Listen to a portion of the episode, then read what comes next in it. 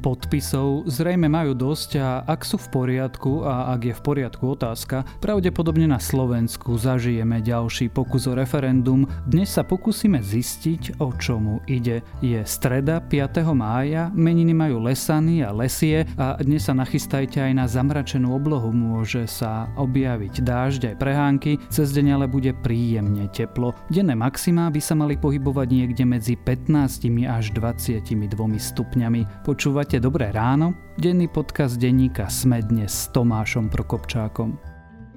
Vracajú sa osobné stretnutia, využite ich na kvalitné vzdelávanie. Sokratov inštitút otvára sebarozvojový kurz za obzor pre ľudí nad 30 rokov. Zažijete 5 víkendov s expertnými lektormi, upracete si životné priority, posilníte si komunikačné zručnosti, naučíte sa zvládať konflikty aj pracovať s mocou.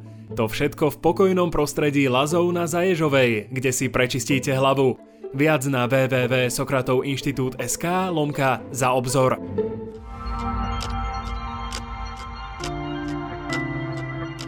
A teraz už krátky prehľad správ.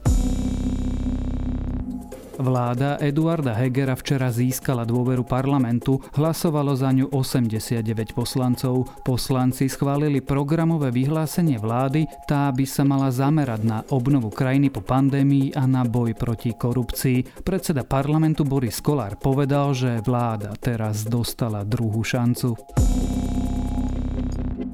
Robert Suja končí ako riaditeľ Národného centra zdravotníckých informácií. Stalo sa tak deň potom, ako na tlačovej konferencii kritizoval plošné testovanie a priznal nízky záujem o očkovanie. Suja bol vedením centra dočasne poverený v marci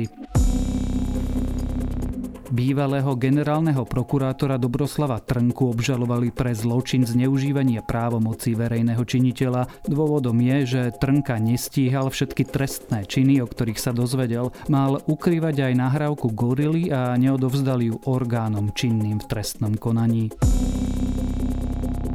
Jednodávkovou vakcínou Janssen od spoločnosti Johnson Johnson by sa na Slovensku mohlo začať očkovať približne o dva týždne. Tvrdí to ministerstvo zdravotníctva. Do mája k nám príde 46 500 takýchto očkovacích dávok. Vakcínu zrejme dostanú mobilné očkovacie týmy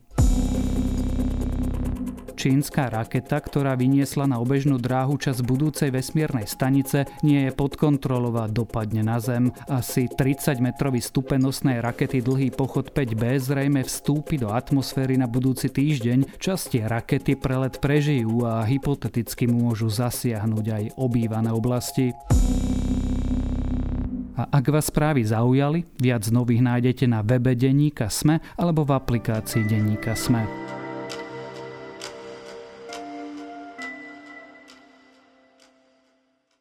Takmer 600 tisíc podpisov, toľko ich doručili do prezidentského paláca. Ľudia nimi majú podporovať vyhlásenie referenda o predčasných voľbách. V dejinách Slovenska bolo pritom úspešné iba jedno jediné referendum, a to o vstupe do Európskej únie. Čo teda nový pokus o referendum chce, prečo a či môže byť úspešný, sa dnes budeme rozprávať s reportérom denníka SME, Petrom Kováčom. A som nesmierne rád, že v spolupráci s týmito ľuďmi, ktorí sú tu dnes z celého regiónu.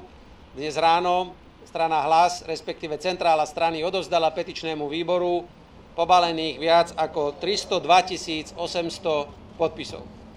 Samozrejme, že petičný výbor ešte dnes ráno obdržal podpisy aj od ostatných eh, tých, ktorí zbierali aj z inej politickej centrály a preto odhadujem, že dnes do prezidentského paláca poputuje skoro 600 tisíc podpisov. Peter, videl si tie zábery, ako vojaci vynášajú hárky s podpismi k prezidentke? Videl, videl.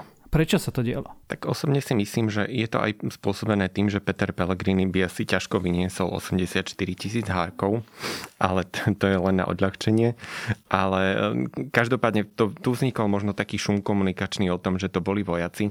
Totiž neboli to vojaci ozbrojené sily sú apolitické a naozaj tých ľudí, ktorých sme videli s referendovými škatulami, tak to bola čestná stráž prezidentky, ktorá priamo spadá pod vojenskú kanceláriu prezidenta. Bolo to len také, že potom ako teda petičný výbor nanosil tie hárky alebo tie škatule s petičnými harkami e, pred prezidentskú kanceláriu, tak Čestná stráž pomáhala s vykladaním týchto škatul pre prezidentskú kanceláriu. V princípe ani trošku nie je dôležité, kto vykladal hárky z auta do nejakého skladu. Kto je za tým referendum? Kto je za tou iniciatívou o vyhlásenie referenda? Celá tá iniciatíva sa v podstate tvári ako apolitická. Zdôrazňuje na to, že je to nejaká občianská iniciatíva, ktorá by sa nechcela spájať s konkrétnymi politickými stranami. Na druhej strane ale vidíme, že ten spúšťač bol politický. Ešte v lete minulého roka si vieme spomenúť na to, že SNS ohlásila nejaké prvé referendum, potom sa postupne pripájal Smer a Hlas a naozaj aj v pondelok pri odovzdávaní tých petičných árkov sme videli, že tam boli reprezentanti práve týchto politických strán, ktorí naozaj boli tým hlavným vyzývateľom a tým hlavným zberačom celých tých podpisov a vlastne aj oni ako, ako tá hlavná časť opozície sú tí hlavní iniciátori, aj keď teda neboli priamo možno v tom petičnom výbore, ale teda sú to tí ľudia, ktorí stoja za celou touto akciou. Čiže všetky tie tvrdenia o apolitickosti toho petičného výboru, to sú iba čisté klamstva? Určite sa nemôžeme na to pozerať tak, že ide naozaj o nejakú riadnu občianskú iniciatívu už len z toho pohľadu, že vieme, že tie tlačivá chodili na centrály politických strán, že Robert Fico ešte pred nejakým časom hlásil, že má takmer 400 tisíc podpisov zhromaždených v centrále Smeru, čiže určite to nemôžeme brať, že je to nejaká akcia, ktorá vôbec nemá nič spoločné s opozičnými politickými stranami. Ten, čo podpisoval referendum, nechce túto partičku, chce niečo iné. Ja netvrdím, že chce rovno smer. Človek chce predčasné parlamentné voľby, chce v tých voľbách znovu rozhodnúť. Takže politologicky prosím každého, kto sa zúčastnil na zbere, každého, kto to podporoval, každého, kto do toho dal peniaze, my sme do toho aj peniaze dali. Teraz musíme byť pohromade a musíme referendum úspešne zvládnuť. Povedzme, že je to teda akcia Smeru a Hlasu. O čo tým stranám ide? Idem samozrejme o predčasné voľby. Ako vieme, v uplynulých voľbách um, po dlhom čase nevyhral smer, v konečnom dôsledku neskôr sa aj rozštiepil a teraz sa po dlhom čase ocitol v opozícii, čo mu samozrejme nie celkom vyhovuje, nie je to celkom konformné pre to, na čo bol zvyknutý. Takisto Peter Pellegrini momentálne v úlohe opozičného lídra si vie určite predstaviť nejaké vyššie umiestnenie na, na vyšších politických priečkach a tak je prirodzené, že sa snažia prebrať moc a možno aj chcú byť nejakou aktívnejšou opozíciou bez ohľadu na to, že či teda majú šancu uspieť alebo nie.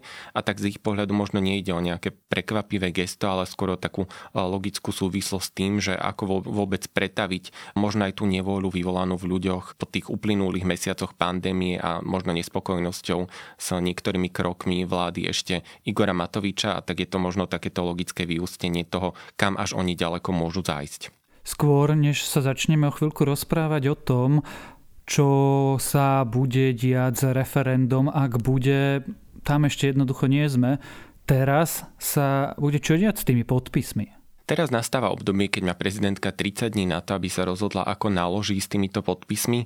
V prvom rade je úplne logické to, že ona vyčlenila približne 50 zamestnancov svojej kancelárie na to, aby postupne overovali tieto podpisové hárky. Je to naozaj možno taký jednoduchší proces, ale teda potrebný, pretože na vypísanie samotného referenda je potrebných 350 tisíc podpisov. Vieme, že teda odovzdali ich takmer 600 tisíc. Zrejme tam nebude problém pre korektnosť, ale je správne, aby sa predsa len kancelária pozerala v prvom rade na to, že či sú tie podpisy práve, či nejde o možno vymyslené osoby, prípadne o nejaké sfalšované identity ľudí. Takže vlastne toto je úloha zamestnancov kancelárie v najbližších dňoch.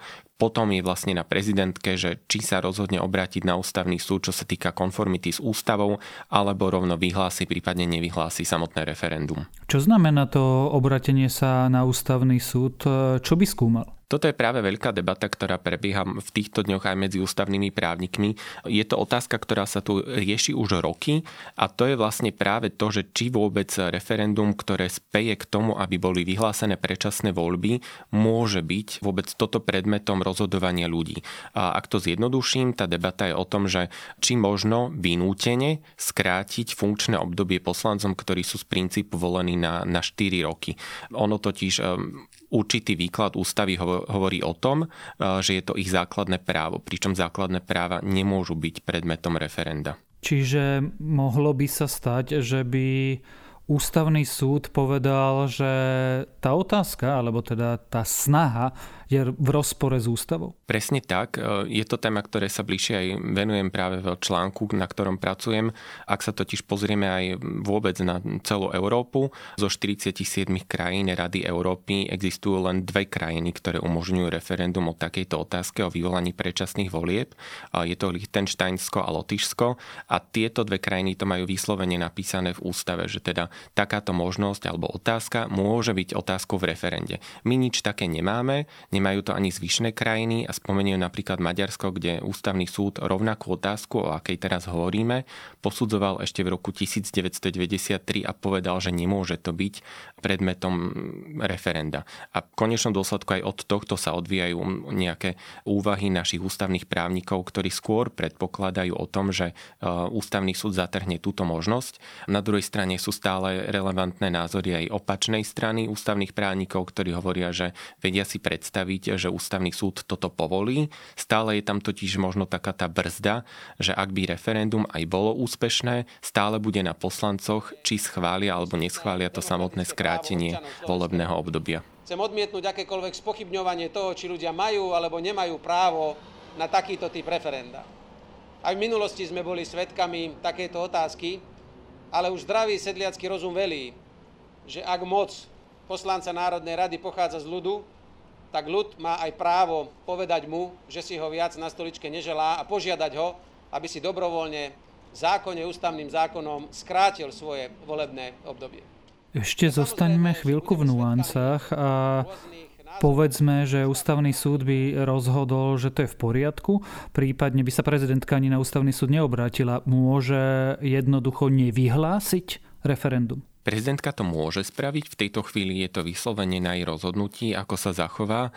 Zároveň by možno mala aj sama problém s vysvetľovaním verejnosti, prečo ignoruje tak silný hlas ľudu, pretože naozaj hovoríme o 600 tisíc podpisoch, čo nie je zanedbateľná časť verejnosti a je zrejme aj v jej záujme. Ona sama hovorí, že má veľkú úctu takémuto priamému právu ľudí vyjadriť sa k otázkam verejných a preto zrejme nemôžno čakať, že by ona odignorovala celú túto petíciu. Skôr tam bude, že či či pôjde na ústavný súd, alebo to priamo vyhlási.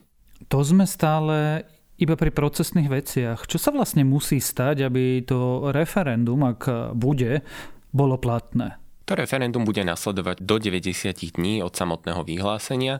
No a potom, ako to už poznáme z predošlých skúseností s referendami na Slovensku, prísť musí viac ako polovica oprávnených voličov. Ak, sme, ak to prerátame, je cez 2 milióny, nejakých 2,1-2,2 milióna, čo je naozaj dosť veľká masa ľudí. Zatiaľ sa v histórii Slovenska stalo, že úspešné referendum bolo len jedno jediné v roku 2003 o vstupe do EÚ.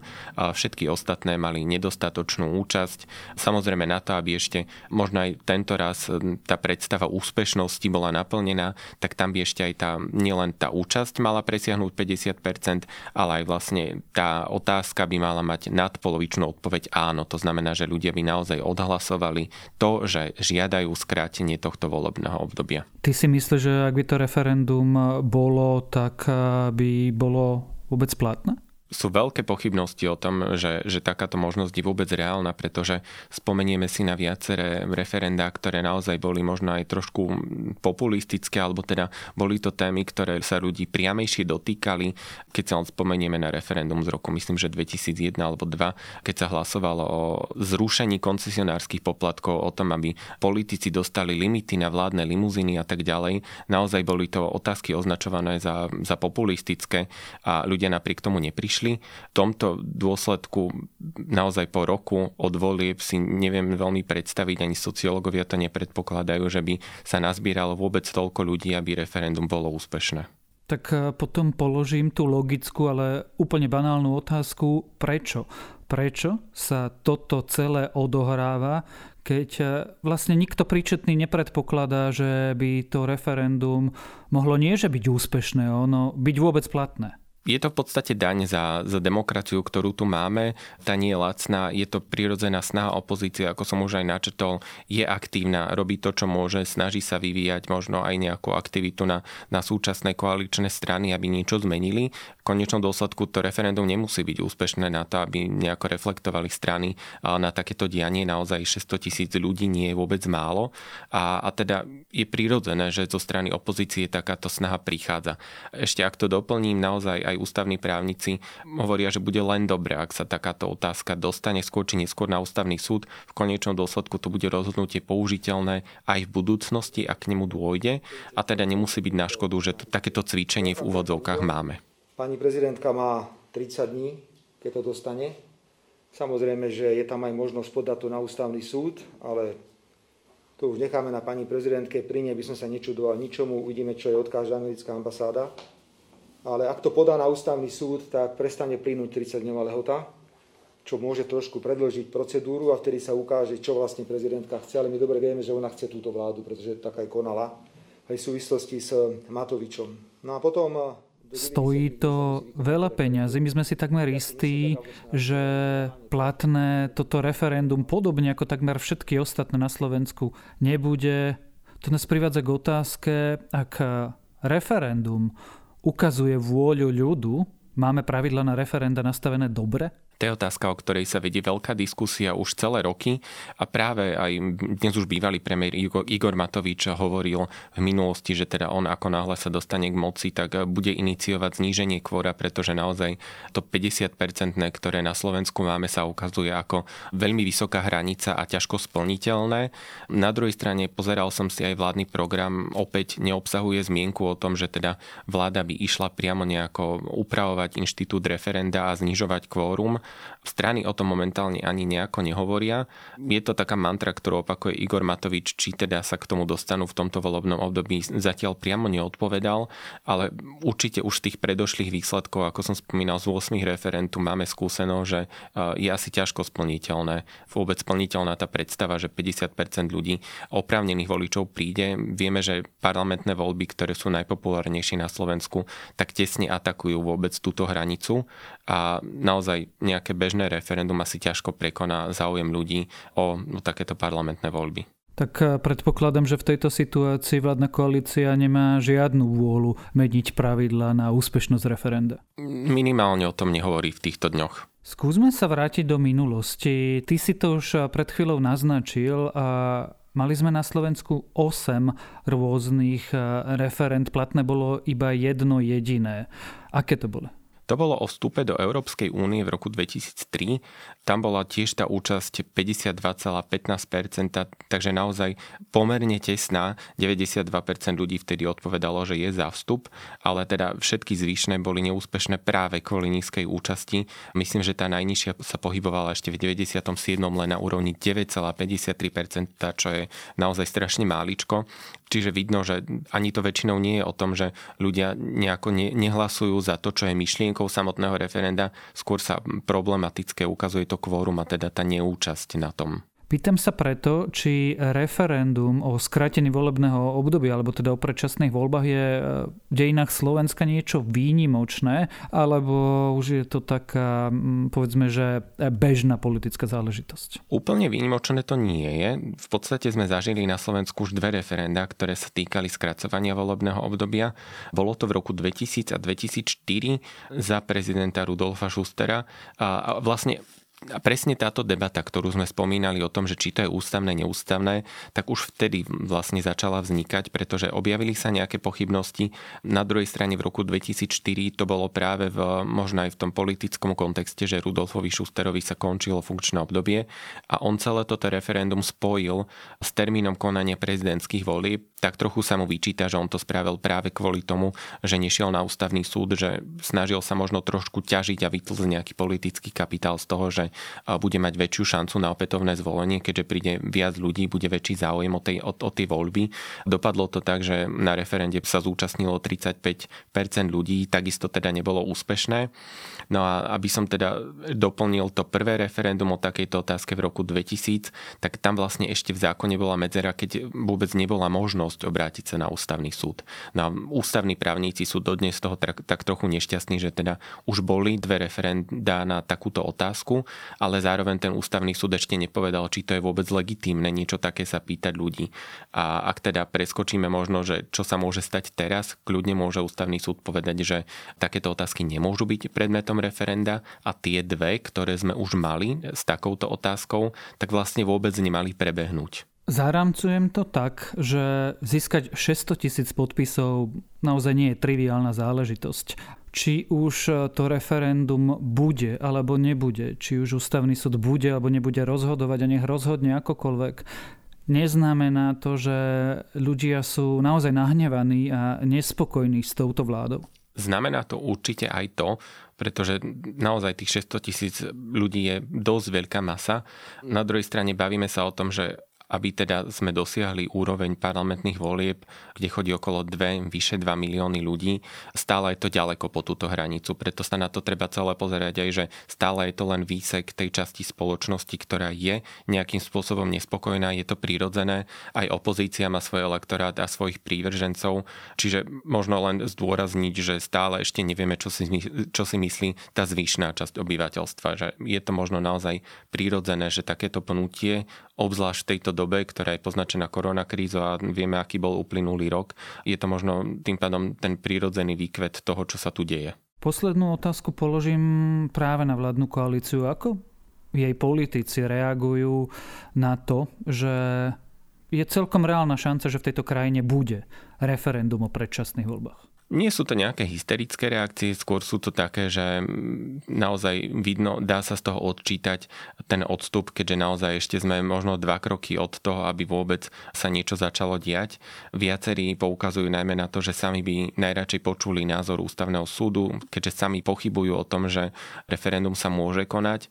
V tom druhom kroku, že ak by predsa len náhodou bolo úspešné, tak zatiaľ jediný taký priamy komentár k tomuto dal Boris Kolár ako predseda parlamentu a šéf hnutia Sme rodina, ktorý povedal, že teda on je a teda aj chce v budúcnosti rešpektovať tú vôľu voličov, čím naznačil, že teda minimálne jeho klub by hlasoval aj v takom prípade úspešného referenda za skrátenie volebného obdobia. Zvyšok koalície je skôr taký záhadný, že teda veď uvidí, ako vôbec dopadne nielen samotné referendum, ale aj to jeho vyhlasovanie a podľa toho sa rozhodne, teda sú to len také náznaky. Možno ale kriticky povedané je asi ťažko očakávať od politikov, že podkopú samých seba alebo teda vlastnú vládu a zahlasujú za svoj predčasný koniec. Preto je možno asi naivné naozaj čakať, že takéto referendum by v konečnom dôsledku viedlo k predčasným voľbám. Tak e, uvidíme, určite to budeme sledovať, pretože príbeh e, referenda v roku 2021 je iba na svojom začiatku. O ňom a o ďalších krokoch sme sa rozprávali s reportérom denníka SME Petrom Kováčom. Ford SUV šrotovné je tu. Zastavte sa s vaším starým autom u predajcu značky Ford a vymente ho za nové a štýlové SUV. Získajte okamžite dostupné modely Ford Puma a Ford Kuga aj v hybridných verziách. S odkupným bonusom a celkovým cenovým zvýhodnením až do 9600 eur s možnosťou financovania na splátky. K tomu získate zdarma aj 5-ročnú predloženú záruku Ford Protect. Tak neváhajte a vymente teraz svoje staré auto za nové a štýlové Ford SUV. Viac na Ford.sk.